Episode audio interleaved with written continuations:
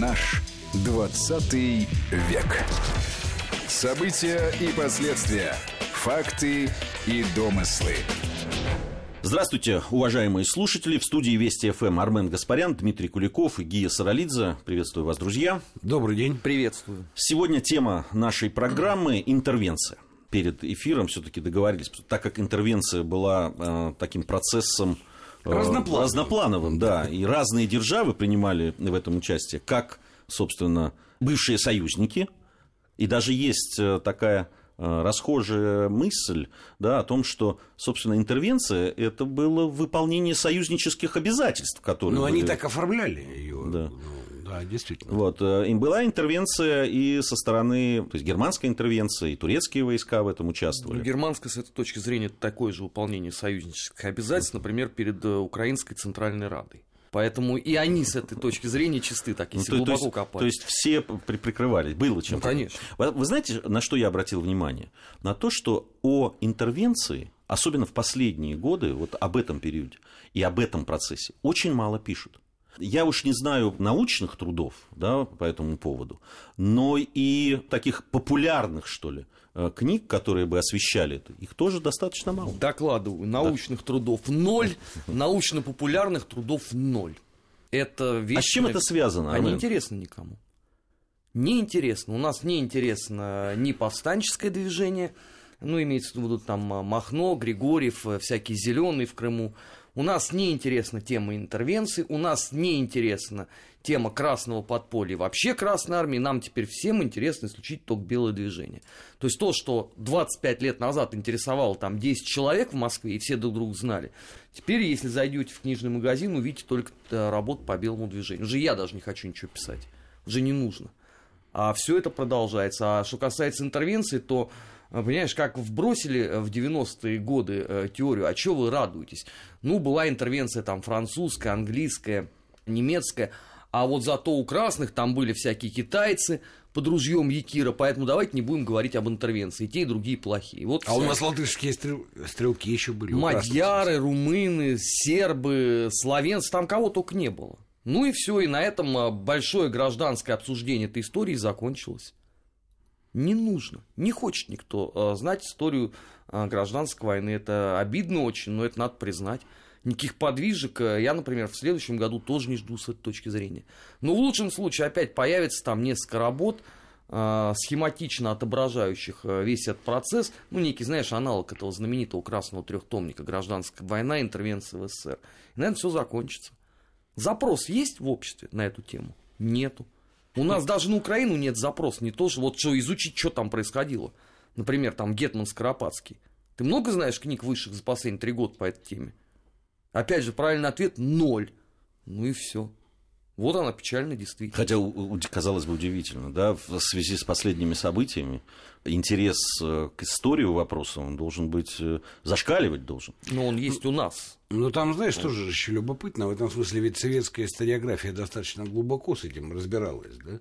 И поскольку это было против советской власти, да, все, ну, все сделано, то разбирались глубоко, принципиально, и там, наверное, что-то можно пересмотреть, как бы в нюансах, да, но таких каких-то больших открытий ты ну, не сделаешь, да, ну, там сложно, например, спорить с тем, что какие-то э, или значительная часть, или почти все. Вот об этом можно спорить, в каком объеме, да. Но белое движение получало помощь, опиралось, сотрудничало, в том числе и с интервентами. Там, ну, не знаю, э, да, теперь не принято говорить, сейчас, наверное, не принято. Но ведь, в принципе, была еще и японская интервенция. Извини, штаб японских войск стоял в Чите. А атаман Семенов, казачий атаман Семенов, ну, это просто было подразделение, армия фактически, которая под руководством японцев и находилась. И он им прямо подчинялся. Да. Но эти факты были известны и в советской историографии, а спорить их почти невозможно. Но вот, знаешь, вот, наверное, понимание, что это такое все-таки было.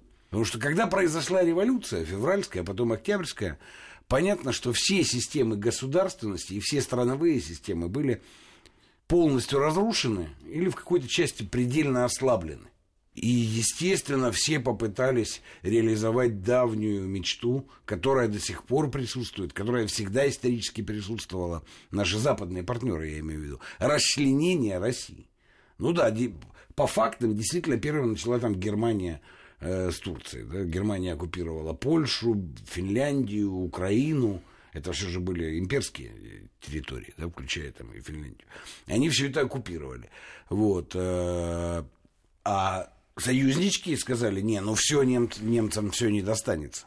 Поэтому у нас будут свои э, зоны этой самой оккупации, ровно потому, чтобы враг не захватил все. И в этом смысле благородные французы с англичанами и американцами считали, что они не Россию расчленяют, а коварному германцу противостоят таким. Такая идеология была. Но она, конечно, к делу отношения не имеет. Кстати, э, Армен, проверь меня, я не знаю, были ли столкновения на нашей территории – антантовских войск с э, войсками центральных держав на нашей территории. Нет, только белые воевали. Ну, да. С немцами только белые. Эти отошли в сторону и сказали, ну, как бы мы охраняем покой городов российских, чтобы они не попали там под какое-то другое тлетворное влияние. Ну, это могли быть большевики, могли быть немцы, могли там кто угодно быть. Нет, не воевали уже. Не нужно было этот тезис, о котором сказал, упомянул э, Дима, все-таки э, рассматривает часть историков, публицистов, рассматривают э, интервенции как попытку да, расчленить государство, расчленить Россию. Насколько это обосновано, Армен? Ну, в принципе, конечно, обосновано. Потому что да, давайте называть вещи своими именами. То, что э, делали немцы во время оккупации Украины, это в чистом виде попытка расчленения исторической России. И никак по-другому это трактовать нельзя. Можно, наверное, еще э, вступить там в долгую нудную полемику по взаимоотношению э, вооруженных сил Юга России Деникина, например. Деникина, да, с, с э, генералом Пулем. Генералами Антанты, потому что она действительно, она не такая простая, как многие полагают. Или там, например, переписку начать рассматривать Колчака со странами э, союзников по Первой мировой войне. Но в целом, конечно, каждый норовил по мере своих возможностей оттяпать себе побольше преференций в виде полезных ископаемых, которые вывозились эшелонами из нашей страны, в виде земли, расплачиваясь за все это зачастую абсолютно непригодным к боевым действиям оружием. То есть тебе могли прислать винтовки одной модели, а патроны другой. Или, например, ты мог получить, выражаясь современным языком, а, грант на обмундирование. Вот там у меня есть самый любимый пример – летом 19 года третий Корниловский ударный полк, судя по накладным, должен был получить кожаные вот эти вот куртки. А это же не только комиссары носили, но и белые тоже. Почему? Потому что в шем неудобно было в окопах. Рассказывают, что те самые куртки Корниловский ударный полк получил ровно за сутки до погрузки на корабли для эвакуации из России. То есть спустя год. При этом никто не понимал, зачем они теперь нужны. Вот это вот в чистом виде поставки Антанты. Таких примеров можно массу приводить. Конечно, пытались э, обмануть, перехитрить. Ну, в общем, для них э, все это имело э, такое, знаешь, крайне слабое значение.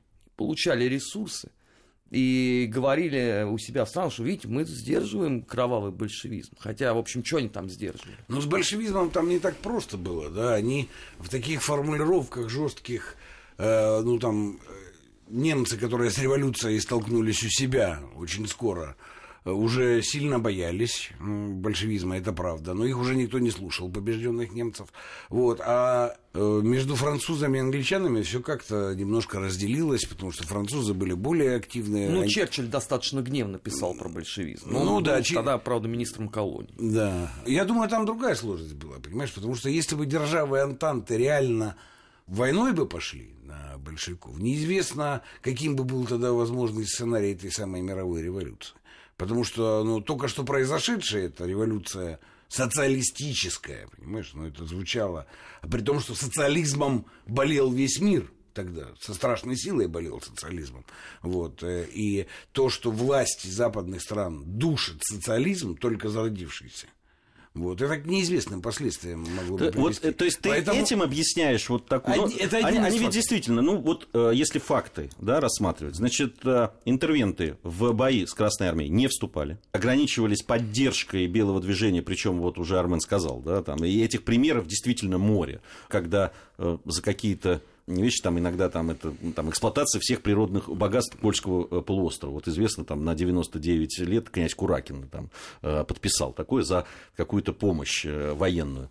Да? Вот эта военная Ну, помощь, она пограбить, тоже конечно. да, вы- вызывала тоже большие сомнения, да, ее эффективности и так далее. Это, это была боязнь того, что у себя что-то может произойти, или непонимание того, Комплекс- что нет, сейчас вот нет. такой прекрасный момент, когда можно Комплекс- эту самую Россию... Комплекс причин. Они считали, что, в принципе, белые армии при их поддержке э, сами большевиков удавят.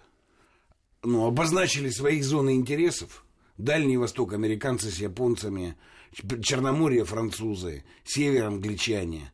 Ну и даже высадились там и заняли места в портере, ожидая, когда белые армии большевиков уничтожат. После этого они бы по- потребовали от России расплаты. Да? Ну, то есть получили бы эти свои зоны влияния, колониальные зоны на нашей территории. А белое российское правительство, если бы оно победило большевиков, ну, надо было бы ужать там до какой-то центральной России с небольшими вкраплениями. Вот, ну, Кавказа там не просматривалось, да, британцы считали, что Кавказ их.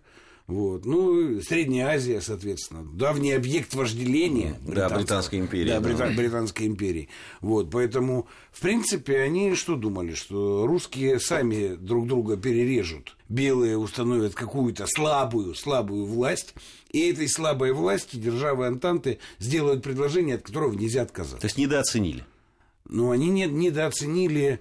В этом смысле я не могу даже сказать большевиков, да, в этом смысле думаю, что и русских, потому что само их наличие и понятность вот этого плана, что союзнички-то, из-за которых мы, в общем-то, и ввязались-то в эту войну Первую мировую во многом, как стервятники на израненную Россию слетели, чтобы разорвать ее на части. Это понимали практически все. Не только большевики, это и офицерство, которое белое, во многом это понимало. Поэтому и там и сложные отношения того же Деникина с ними, например. Не так все просто было. Да? То есть цели западных союзничков были ну, понятны. Кстати, я думаю, что во многом там, в победе красных есть идеологический вклад того, что белые сотрудничали с С интервентом. интервентами. Но не любят у нас, не любят. Вот русский народ, широко понимаемый, не этнический, а широко понимаемый, не любит, когда кто-то приводит чужих на нашу землю. Вот, и идет с ними сотрудничать. Это у нас очень издавна. Поэтому в этом смысле, ну, это сразу определяется как предательство. То есть между собой можно разбираться, в принципе. Но вот это когда ты приводишь кого-то, ну, это неправильно. Это действительно так, Армен? Да, абсолютно. И- Очень многие в рядах э, белого движения, мягко говоря, испытывали сначала глухое Дискомфорт. недовольство по поводу того, что ситуация сложилась именно таким образом. Потом это переросло в глухое э, бурчание, а на выходе, э, иначе как сволочи, союзников никто не называл. Потому что я напомню, что даже уже когда все это закончилось, и русская армия оказалась в Галиполе, французы отжали весь наш флот. Вот все корабли, почти которые вывезли русскую армию в Врангеле, были отжаты и на 90%, по-моему, пущены на металлолом, потому что они никому не были нужны. А, естественно, что для русского э, человека это было, ну, плевком самое святое. И э, если почитать воспоминания вот моряков, которые были в Безерте, то они, конечно, переполнены самыми радостными э, чувствами по отношению к французам э, в частности и вообще к союзникам по Антанте в целом. Все, наверное, помнят хорошо этот э, знаменитый советский фильм «Адъютант его превосходительства». Вот сцена, где танки грузят на платформу. Павел Андреевич Кольцов это все пускает под откос. А в реальности под откос пускать ничего не надо было. По той лишь причине, что доставленные танки для штурма Царицына, вот эта вот эпическая история, да, товарищ Сталин обороняет цитадели русской революции. А Почему так долго все происходило? Потому что то, что привезли союзники, по-моему, из э, восьми танков шесть не удалось завести. Ну, в принципе, рухлядь была доставлена. Один э, доехал до сколько-то там, до поля боя и на этом заглох, и вот один танк действительно принимал участие в бою. Это, кстати говоря, отличнейшим образом описал э, последний начштаба Корниловской ударной дивизии генерального штаба полковник Месснер. Иначе как э, английской рухлядью он танки не называл. Это вот вклад тебе, пожалуйста, Антант. Вот будет русский офицер после этого испытывать какое-то чувство. Вот мы здесь проливаем кровь, за то, что сдерживаем это все, да, а вы к нам вот так вот по-скотски относитесь. Все вот эти красивые э, эпизоды из э, советского кинематографа, вот эти вот банкеты, ужины за победу русского оружия, это все, конечно, было. Но надо понимать, что для подавляющего числа э, офицеров-окопников Первой мировой войны это все не доставляло никакого удовольствия. Мне вот, э, я хочу понять, насколько э, в, в белом движении да, э, те, кто воевал против Красной Армии, вообще вот это было «Запад нам поможет». Э, насколько они рассчитывали на это и насколько это им нужно было? Ну, было нужно, но особого расчета э, не было. Кто рассчитывал? Давайте проще этих людей назвать. Э, рассчитывал генерал Краснов, который в 18 году стал убежденным поклонником Германии и пронес это вплоть до своего водворения на виселицу в 1945 году. Относительно рассчитывали на помощь союзников на севере, потому что слабее фронта у белого движения не было, в принципе. Единственное, чем отличился генерал Миллер от создать там концлагерь для всяких революционеров. История так называемого похода на Петроград всем прекрасно известна, где были те союзники, которые много чего обещали и во что это все вылилось. Ну и, конечно, а, юг России – это апогей вообще а, всего – именно в пику генералу Краснову, благодаря которому, собственно говоря, регулярно разваливался фронт, конечно, никакого доверия уже никто никому не испытывал. И дальнейшая жизнь в эмиграции, она же показательна, ведь как русских унизили. А многие же не знают, что нашим офицерам, например, запретили во Франции и в Англии ходить в собственной форме. Можно было только на большие праздники. То есть вот, а что под праздником подразумевалось? Возложение цветов к вечному огню например, да, в память о погибших британцах.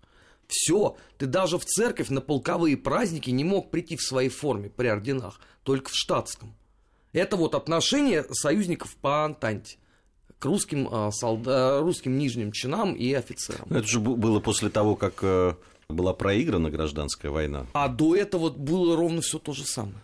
Но э, сохрани... Понимаете, можно а, здесь о многом спорить, но сохранилась переписка а, русских военных агентов за границей с тем же Деникиным. Ну где вся эта помощь? Куда она вся делась? Все это хорошо на словах и на бумаге. А, для справки могу сказать, что, а, например, французы оказали действительно очень ценную помощь, ценную в кавычках, а, зарождающейся добровольческой армии. Они перечислили деньги, ну, чтобы для понимания этого хватило на 5 мешков овса. Гигантский транш да, это вот отношение, это начало 1918 года. Ну, естественно, что после этого генерал э, Деникин э, пишет в очерках русской смуты все, что он думает по этому поводу. Не, ну Деникин и Колчак, в частности, они же вообще занимали такую позицию, что они будут союзнические отношения выстраивать. А им говорили, ну, вы называете как хотите, но вообще-то мы хотим вашими руками каштаны из угля таскать. Вот. И это, ну, это очевидно было и для них. Да? Это, ну, с одной стороны, они нуждались в этой помощи и поддержке.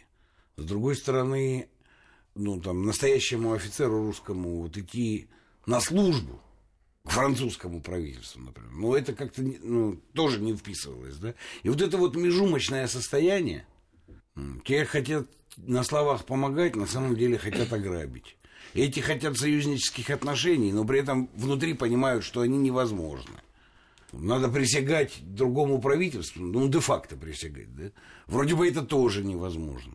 Но ну, там же, ну, вот, понимаешь, этот объем, это, это вопрос в том, объем что... противоречий, он... Я, я еще понимаю, вот то, о чем ты говорил, да, их э, мотивация стран, которые принимали участие в интервенции, и почему они вот, э, вот так себя вели. Ну, хорошо, на том этапе, когда э, было еще непонятно, кто победит, да, чья берет. Но ведь менялось все, они не могли за этим не наблюдать. И, и, и понимали, что с большевиками, наверное, потом будет тяжелее договариваться, чем вот с тем слабым правительством, о котором ты говоришь. Но ну, а для того, чтобы это слабое, хоть какое-то правительство было, они должны были победить в гражданской войне. И когда менялась ситуация на фронтах, они этого не видели, что ли? Или уже ну, решили, ну, смотри, или это уже все, не успели? Это все концептуальные ошибки. Я на самом деле очень серьезно говорю, потому что, в принципе, все на Западе как и наша эмиграция, которая уехала, они считали, что вообще даже после победы в гражданской войне, ну, срок жизни большевистского правительства это месяцы, но в лучшем случае годы ближайшие. Вообще вся аналитическая мысль, экономическая, социально-политическая, любая, предсказывала невозможность существования большевистского режима в России. Но вот в принципе он невозможен. Они исходили из этого. Если еще потихонечку подталкивать к этому, то так и будет. Ну и главное, они считали, что не главного достигли. Вот этот самый санитарный кордон, пресловутый, да, вот, э, что когда они Финляндию отрезали, Прибалтику отрезали, Польшу отрезали, с частью де-факто Беларуси и Украины. Да? Э, ну, за Кавказье до определенного момента Б- тоже. Бессарабию отрезали. Да? Вот все, с западной стороны кордон создан. Он есть, этот сам, через который можно, а, вредить этой Советской России, затруднять вообще все что угодно. Вот, поэтому, в принципе, на открытое противостояние очень невыгодно было. Очень невыгодно было демократам объявить вот этот вот поход против самой светлой тогдашней идеи, владевшей ну, человечеством, по большому счету, идеи социализма и коммунизма. Потому что а, эта же идея не была еще подвергнута реализации – со всеми издержками, да, ну, которые мы потом увидели. Потом на этих, мы много раз это обсуждали, потом цивилизованный мир на этих издержках э, построил целую кампанию, так сказать, по дискредитации самой идеи. А тогда идея была не дискредитирована. Она была очень сильной. И выступать против этого, это было очень опасно. Поэтому они считали, что помрет само, ну, большевистский режим не, не дееспособен, что, в принципе, ну, народы России восстанут, была ставка на то, что мы все-таки вот как бы империя, да, тюрьма народов, что все развалится и по национальному признаку, кроме всех остальных проблем, которые у нас есть. Вот в это вкладывались. Э, решили, что будут вести активную диверсионную работу, да, потому что, ну, 20-е годы, там, начало 30-х, ну, вся западная граница наша, и вся наша Средняя Азия, и наше Закавказье, ну, это зоны прямого столкновения ну, наших органов и шпионской диверсионной группы и отрядов, которые, ну, там, можно, там, басмачи самое яркое представление об этом дают. Вот, ну, поэтому ставка была на это. Ну, не должна была Россия выжить. Ну, кстати, а вот... понимаешь, это тоже, понимаешь, когда я говорю концептуальная ошибка, она, она же вынужденная ошибка для Запада. Это вот то, как с нами в 91 году произошло. Потому что, в принципе... Параллель напрашивается, конечно. Ну, параллель напрашивается, конечно. Потому что в 91 году и сразу в 90-е, в принципе, Западу надо было бы да разрушить нас, да, то есть явно совершенно выступить на разрушение России. Но у нас уже было ядерное оружие, это дополнительный стимул. И второе, что если ты таким образом выступаешь, то, как правило, это приводит к противоположным ну, результатам у нас. И они тоже это ну, понимали. Они считали, как и тогда, так и после 91 -го года, они считали, что мы сами сдохнем. Ну, а мы сказали, что нам желательно помочь. Ну, вот поговорим еще об этом. Там, э, мне кажется, очень важно о Парижской мирной конференции 2019 года в этой связи поговорить. Армен Гаспарян, Дмитрий Куликов, Гия Саралидзе в студии Вести ФМ. Э, мы продолжим сразу после новостей. Наш 20 век.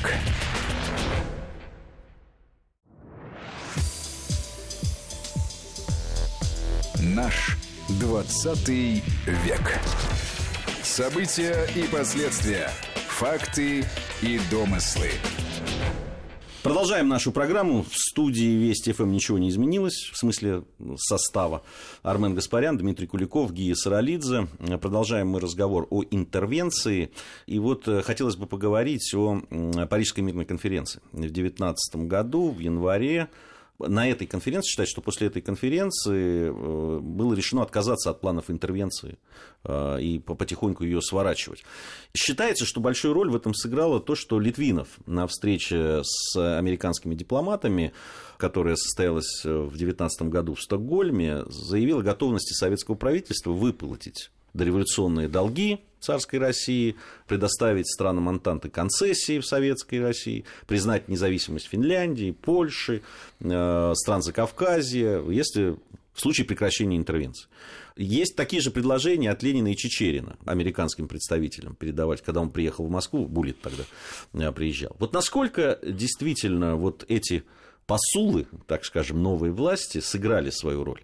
Армен? Мне кажется, вообще никоим образом не сыграли. Во-первых, этот маховик э, нельзя было остановить вот по щелчку пальцев. а, потому что я напоминаю, что вот эта Парижская конференция, это все хорошо, но, слушайте, существуют документы, относящиеся к московской директиве. А, это, если кто-то не знает, наступление вооруженных сил Юга России Деникина на Москву, оно же параллельно с наступлением Колчака. И там распрекрасным образом все это еще продолжает обсуждаться. А сколько уже прошло? Полгода, да, с момента этой самой мирной конференции. Кроме того, существуют, опять же, рапорты э, российских военных агентов, которые находились в Европе и которые были на постоянной связи с военными э, ведомствами э, стран Антанты. И как раз вопрос о том, что давайте все это закончим и начнем договариваться с большевиками, там э, не стоял. Кроме этого, надо понимать, что на Западе, я вот абсолютно с Димой согласен, системная ошибка была в чем? Это в любом случае недолгосрочно. Что с ними договариваться? Договариваться надо с теми, кто будет действительно представлять русскую власть. А эта голодьба там разбежится через неделю, пусть даже они и победят на каком-то этапе. Вот у них представление. Оно никуда не денется даже все 20-е годы. Интересно, что в 27 году небезызвестный журналист Бурцев напишет э, книгу «Юбилей предателей и убийц». То есть 10 лет победы э, пролетарской революции. И на Западе будет э, глухое бурчание по этому поводу, что, это такое. Вот вы нам говорили о том, что это колосс на глиняных ногах, а уже вот, считайте, э, десятилетку будут отмечать. Никто всерьез не воспринимал ни Ленина, ни Чечерина, никого угодно другого из состава большевиков. Впервые вот они были легализованы, если так можно сказать, в политическом пространстве Запада, я абсолютно убежден, это Генуэзская конференция. Генуэзская конференция. И потом, конечно, сокрушительный удар советской дипломатии по Западу это Рапальское соглашение. А до этого их никто не воспринимал. А я вот не помню, это я часто смеялся по этому поводу. На Генуэзскую или на Рапальскую конференцию приехали наши наркомы э, в фраках. Во фраках это э, Рапальская, а на Генуэзскую это вот наркомы Чем... в, в кожанках. Да, они приехали сначала в кожанках, а потом во фраках. Чем подросли, так глубины души вообще. Западный, ну, что было, в том и приехали. С другой стороны, Армен, смотри, если говорить, э, ну, не верят они, что победят. Но, с другой стороны, предложения-то вот они есть. Если победят, ну, вот, вот у нас есть их предложения. Ты знаешь, сколько таких предложений шло с территории бывшей Российской империи? А Борис Савенков, закидывавший всех, кого только можно, под предложениями на любой вкус. А правительство, которое скинул э, потом Колчак, эти что, не давали свои предложения по поводу того, как мы сейчас обустроим рабкрин, выражаясь ленинским Ну, языком? и они как свинья в апельсинах в этих предложениях сидели и, в общем, считали, что все делают. Ну, процесс сделано. идет, а зачем с ними договариваться? Ну, у них а, ситуация очень шаткая. Договариваться можно, по идее, с тем человеком, кого ты знаешь. Ну, что для них Ленин был известен? Ну, нет, конечно. Чечерин был известен? Нет, но относительно известен, наверное, а, в этом движении буржуазном был только Савенков. И то благодаря там своей а, подрывной деятельности против всех а, основ русской государственности. Ну, русские военные были относительно известны, да, потому что многие были кавалерами, там, в том числе иностранных наград. Ну и, и даже с ними договориться-то не получилось никак. На ключевых моментах вся эта схема рассыпалась. Потому что вот э, про Колчака сегодня много вспоминали, да, вот ему сделали предложение, от которого нельзя отказаться. Сделал Маннергейм, давай, ты признаешь независимость Финляндии, я сейчас блокирую их, большевичков. И с двух сторон все, им крышка, некуда деться. Адмирал говорит, я родиной не торгую, все, разговор закончен. Маннергейм докладывает туда дальше. Как, как можно решать вопрос на таком уровне? Никак. И вот на ключевых моментах эта схема и избавила. Все. Дальше в коммуне остановка, дальше поражение в гражданской войне, закономерный исход армии, и потом многие десятилетия противостояния на идеологическом уровне.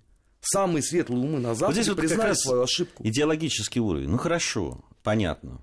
Не верят, думают, что голодьба разбежится, как сказал Армен. Но все-таки там же идеология, она же противна им. Они, э, выбирая да, из двух сил, которые там борются, даже чисто идеологически должны были тянуться вот к этим. Понимаешь? Ты понимаешь, в чем дело? Э, вот так совсем публично не, нет. Я еще раз повторю. Э, весь западный мир был болен социализмом в то время. Ну, это была, ну, если не господствующая, то очень такая сильная идеология. И она пронизывала как интеллигенцию всю широкую, так часть правящего класса, но не говоря уже о низах, там, западноевропейских и так далее. Поэтому с этим надо было быть очень, очень осторожным. Вот. Но нельзя было там социализм объявить преступной э, идеологией тогда. Ну, невозможно, да, потому что, ну, а что прогла... ну, социализм развивает дальше идеи равенства, братства и справедливости. Французская революция. Вот. И убирают эксплуатацию. А, Понимаешь, как только ты выступаешь вот в этом залоге, значит, все правильно, да, ты за эксплуатацию, ты... На самом деле они в идеологическом тупике оказались, да, и не, в невозможности широко действовать. Вот. А с другой стороны, вот эти вот переговоры, о которых ты сказал, там, возможно, если... Тут с другой стороны нужно посмотреть идеологические вопросы. А как же так? Ильич и другие лидеры, включая там Льва Давидовича, пламенного борца мировой революции, шли себе на переговоры, делали предложения. С кем? С принципиальнейшим недопустимым врагом мировой буржуазии и мировым капитализмом. Вот же что интересно, понимаешь? А это означает, что в тот момент было уже понятно, что что-то там насчет мировой революции и ожиданий уже не так. Это раз. Второе, что стало понятно, что надо сохранить страну и строить государство.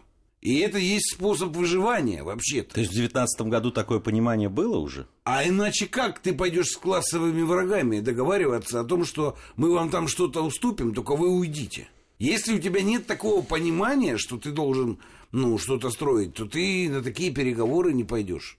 В общем-то, понимаешь? Ну, по большому счету. Поэтому, ну, я думаю, что в этом смысле российская революция была революцией не только российской. Она вообще перевернула очень, очень многое в мире, да, и в представлениях. И в том числе возникли вот такие трудности, ну, невозможности договариваться, невозможности э, публично занимать какую-то очень явную позицию. Отдельные люди позволяли себе это ну, которых принято сейчас уже называть там ястребами. Да? Ну, ну, вот Черчилль там позволял. А британское правительство в целом нет, не позволяло. Интересно, почему. Да? Интересно, почему, Армен? Ну, у них же тоже есть собственные аналитики которые пытались проанализировать э, все то, что э, происходит на осколках э, бывшей Российской империи. И ту информацию, которую они получали, а действительно их во многом ставила в тупик. Ну вот с одной стороны, да, большевики готовы к каким-то переговорам. С другой стороны, да, мы на горе всем буржуям, мировой пожар раздуем, это все никуда не делось. И армия шла вперед именно под этими э, девизами. А с другой стороны, у тебя есть э, белые фронты вроде как вы союзники, вроде как вы все заодно. Только если глубоко копнуть, выясняется, что в гробу видело это белое офицерство все то, что вы творите. И оно еще категорически против этого всего. А что, исходя из этого, какое ты можешь принять решение? Ну да, есть люди, которые призывают, давайте всеми силами задавим эту русскую революцию в крови, наплевать на последствия. Ну вон, немцы же задавили фрайкорами. И все, и больше никто там не трепыхался. Да нет, считали-то другое, прости, Арман, что я тебя прерываю, считали-то другое. Что вообще-то наличие красных там ведет к гибели России. В принципе. А если там по-настоящему кого-то даже ставить, если можно себе представить, что с ними можно договориться, потому что в этом смысле там Деникин и Колчак все-таки трепыхались ну, в этих тисках, да, не, не очень-то они до конца устраивали этих заокеанских хозяев, или тех, кто претендовали, так сказать, на хозяев. Поставить, ну, старую власть. А вдруг сильный окажется? А вдруг, ну, Поэтому, как бы, во-первых, запутались, во-вторых, считали, что, конечно, ну, голытьба и кухарка ленинская, конечно, никаким государством управлять не может. Это просвещенный западный ум представить себе не мог, понимаешь, что ну, это произойдет. Поэтому они считали, что все это приведет дальше к кровавому хаосу и к тому, что ну, Россия превратится в дикую территорию, от которой надо будет потом только вовремя отрезать кусочек и класть на свою тарелку. Вот в этом была стратегия. Армен Гаспарян, Дмитрий Куликов, Гия Саралидзе в студии Вести ФМ. Перерыв мы возьмем в нашем разговоре. Совсем скоро вернемся и продолжим. Наш 20 век.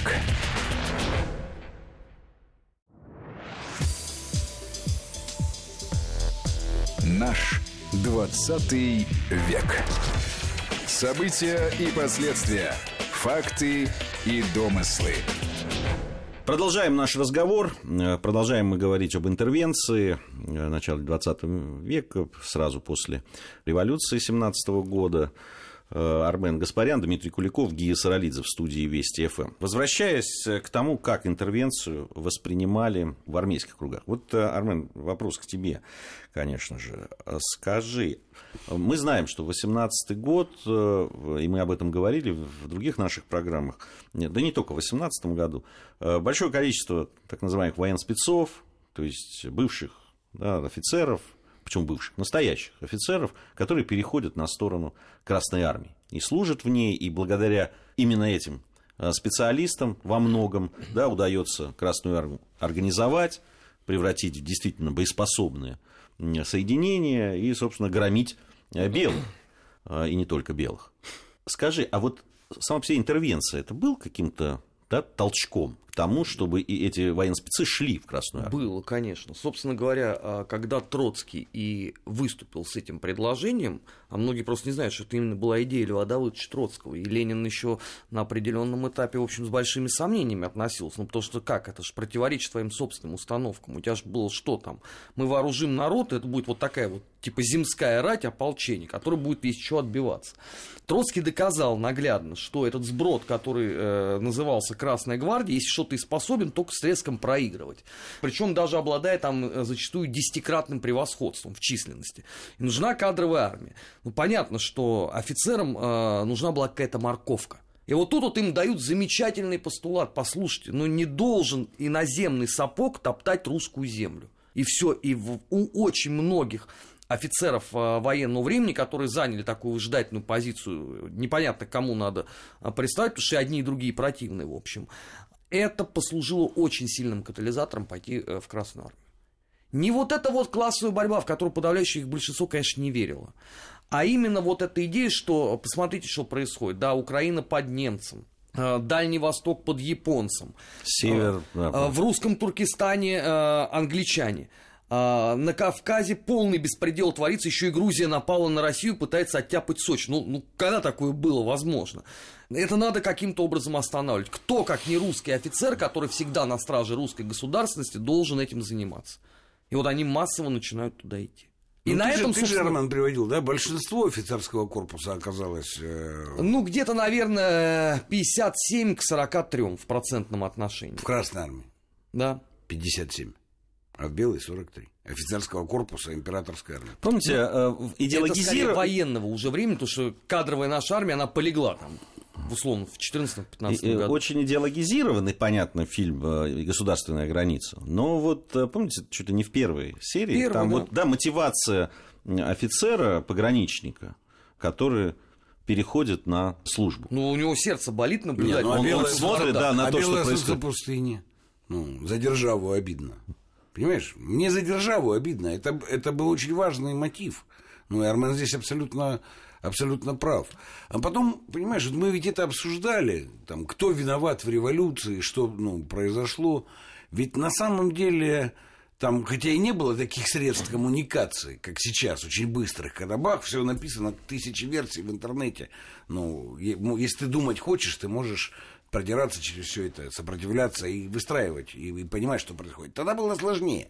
Но все равно все понимали, что ведь февральская революция, февральская революция, это была причина краха России. Потому что если бы год еще, грубо говоря, ну, опять же, если бы мое нелюбимое, но если бы год простоял, просто простояла Россия, просто простояла. Даже не надо было грандиозно наступать куда-нибудь там до Берлина. Просто простоять год. У Германии был бы конец.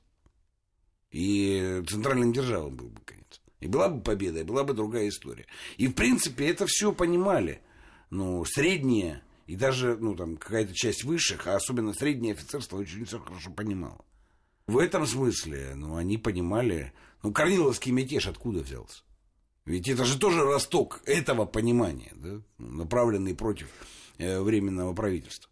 Поэтому они считали, да, красные, да, они там типа, ну, за справедливость. Но вообще-то ладно, но мы же угнетали, конечно, этих всех. Ну, ну правда, мы же, ну так, если спокойно рассуждать, да. Ну, да, но дело не в этом. Это даже приемлемо за справедливость. Но дело в том, что они за страну и против того, э, против тех, кто ее разрушили, в общем, февралем на самом деле. А еще и привели иноземцев сюда. Это очень сильный идеологический каркас для русского служилого национального сознания. Очень сильный. Ну и он во многом сработал по сути дела, вот из того, что мы говорим, интервенция, это, она послужила делу большевиков в большей степени получается. Ну, если так разобраться, да, сами в боях не, не, не принимали участие. Не, ну они ну, принимали, ну, но не нас там... Сам, ну, да? больших, да. я, я специально смотрел. Нет, больших ну, сражений не никаких. Было, да. Да, ну, жертвы такие... были, понимаешь? Вот жертвы были от этих самых интервентов. Они не были, ну, если не считать там французов опереточных, ну, вернее, их алжирцев там во многом в, этом, э, в Одессе, ну, там э, британцы отличились, японцы очень сильно отличились в части ну, уничтожения. Ну, да, да, уничтожения, и, казни. И, и жертвы казни, ну. То есть жертвы были и довольно большие были от, от присутствия этих гостей незваных. Это правда. А, то, это, то есть они сыграли на руку, получается. Ну, в определенном смысле слова, да, потому что агитация как раз и стала работать на именно этот вектор. Что вам мало тут собственной буржуазии, вы еще тут со всей Европы сгоняете. Да, и... я напомню, там 14, по-моему, да, государств принимали да. участие в интернете, так или иначе. И довод, с которым столкнулись э, белые офицеры, вот, например, на юге, да, то есть они вот приходили в какой-то город, им э, мужички задавали вопрос, ребята, а вы за что воюете? Ну как, мы воюем за единую, великую, неделимую Россию. А что это в вашем понимании? Это что, Франция, Англия, там Румыния, Польша? Нет, конечно. А за что вы тогда воюете? Никто не мог ответить. Этот вопрос он нокаутировал вот это э, фронтовой офицерство, потому что никто не мог объяснить, а за что мы действительно воюем. Ну, смотрите, у нас политической цели нет, да, потому что это такое учредительное собрание, а потом народ там сам изберет форму правления. То есть это не подходит. Да, да? никто же к восстановлению монархии из белых движений, ну мы это обсуждали, да. не призывал. То есть учредительное Поэтому... собрание, да. Вопрос формы границ. У нас единая великая неделимая Россия. Здрасте, приехали. Тут у вас немцы, тут у вас англичане Японцы, с французами. Да полный интернационал собрали, это что у вас, единая неделимая Россия, и все. И люди вот уходили в глубокую депрессию. Вы будете решать земельный вопрос? Они вообще об этом не задумывались. И вот они описывают это замечательнейшим образом, что мы шли в атаку уже абсолютно не понимая, за что мы воюем. А самое главное, с кем. Потому что, ну, если так вот глубоко копнуть, да, мы, русские офицеры, должны пойти, по идее, вышибить немцев из э, Киева. А этого ничего не происходит, потому что у нас другая стратегическая цель. И все. А большевики распрекраснейшим образом это показывали своей агитации. Как только а, этим стали заниматься два человека, я не знаю, машины боевой по достижению результата, я имею в виду прежде всего э, Троцкого и его заместителя в военсовете э, Фиму Склянского чья э, роль вообще в разгроме белого движения у нас до сих пор отрицается очень серьезно, хотя не будь этого человека, я думаю, что многого бы достичь не удалось. Но вот повезло красным, у них были вот эти вот люди, способные работать там по 19 часов в сутки без сбоев. Они, конечно, это все использовали в пропаганде, стали объяснять народ. Смотрите, мы же воюем не только за то, чтобы здесь построить э, первое в мире государство рабочих и крестьян, а что это наша земля, наша историческая, не должно здесь быть ни японцев, никого. Ну и апогей всей этой конструкции, я считаю, вот вишенка уже на торте, Преамурский земский собор, который постановляет, что вся власть в России должна принадлежать династии Романовых, и при этом охраняется все японцами. Но даже у любого нормального монархиста возникнет вопрос, ребят, ну все ли мы делаем правильно? А в нашей истории был Лжедмитрий, ну, смута вся с поляками, да, и, и это отрефлектировано все было в истории, как, ну, как власть приносится другими, и что народ должен делать. В этом смысле большевики были ополчением Минина и Пожарского. Но если пользоваться вашей коллеги темой параллели, да, вот, э, то, то это так и получается. А потом, ну, была все-таки рефлексия очень быстрая, потому что февральская революция, потом э, Армен, поправь меня, приказ номер один до армии, когда вводятся эти солдатские комитеты, когда честь можно было не отдавать. Так это же не большевики все сделали, говорят офицеры. Это же вы. Временное правительство, вы это все сделали, армию разрушили вы до всяких большевиков. Ну вот да, этим. На, на самом деле все это видели, ну. разложение армии это как раз э, после февраля. Очень интенсивно. интенсивное. Да, и да. они ну, четыре месяца уложились. Да. да. При этом надо было еще так называемое наступление сделать 17 -го года таким, чтобы все вообще провалить там понимаешь? Ну, как раз сейчас у нас столетие этого самого наступления. Ну да, да. Вот, поэтому, ну, офицеры это все это видели. Это же люди образованные, включенные. Начиная от истории, смотри, на смутное время, и заканчивая последними событиями, ну, они могли сказать, кто на самом деле Россию развалил. Ну, кстати, в литературе великих произведениях, да, сейчас э, можно и Шолохова вспомнить, как раз вот эти Не, события... Не, ну есть Толстой вот с этими... э, Хождение по Хождение, хождение по, по мукам, да, ну и у Шолохова в Тихом Доне тоже вот, вот то и разложение армии, и разложение офицерства, и его э, да, расхождение в его понимании того, что происходит, там очень хорошо показано. Слушай, ну точнее, чем Деникин в очерках русской смуты, это вообще невозможно описать, да, там Ну это да. вот подробнейшим образом описывается крах всего, чего только можно, начиная с февраля 17 года. И после этого вам вот эти вот союзники У говорят, что- Шульгина, кстати, тоже есть. Ох, Шульгин. Понимаешь, мы не хотим, к сожалению, читать Шульгина. Вот э, у нас, э, извините, я о своем, о наболевшем. Минута есть у тебя. Вот, о наболевшем. О наболевшем. Меньше даже. Да, у нас вышла наконец-то книга «Украинствующие мы». Я думал, что хоть сейчас прочтут, осознают, и опять этого не случилось.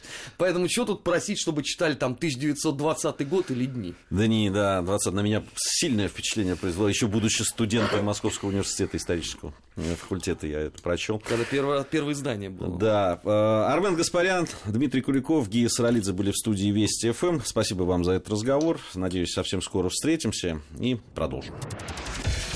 Наш 20 век.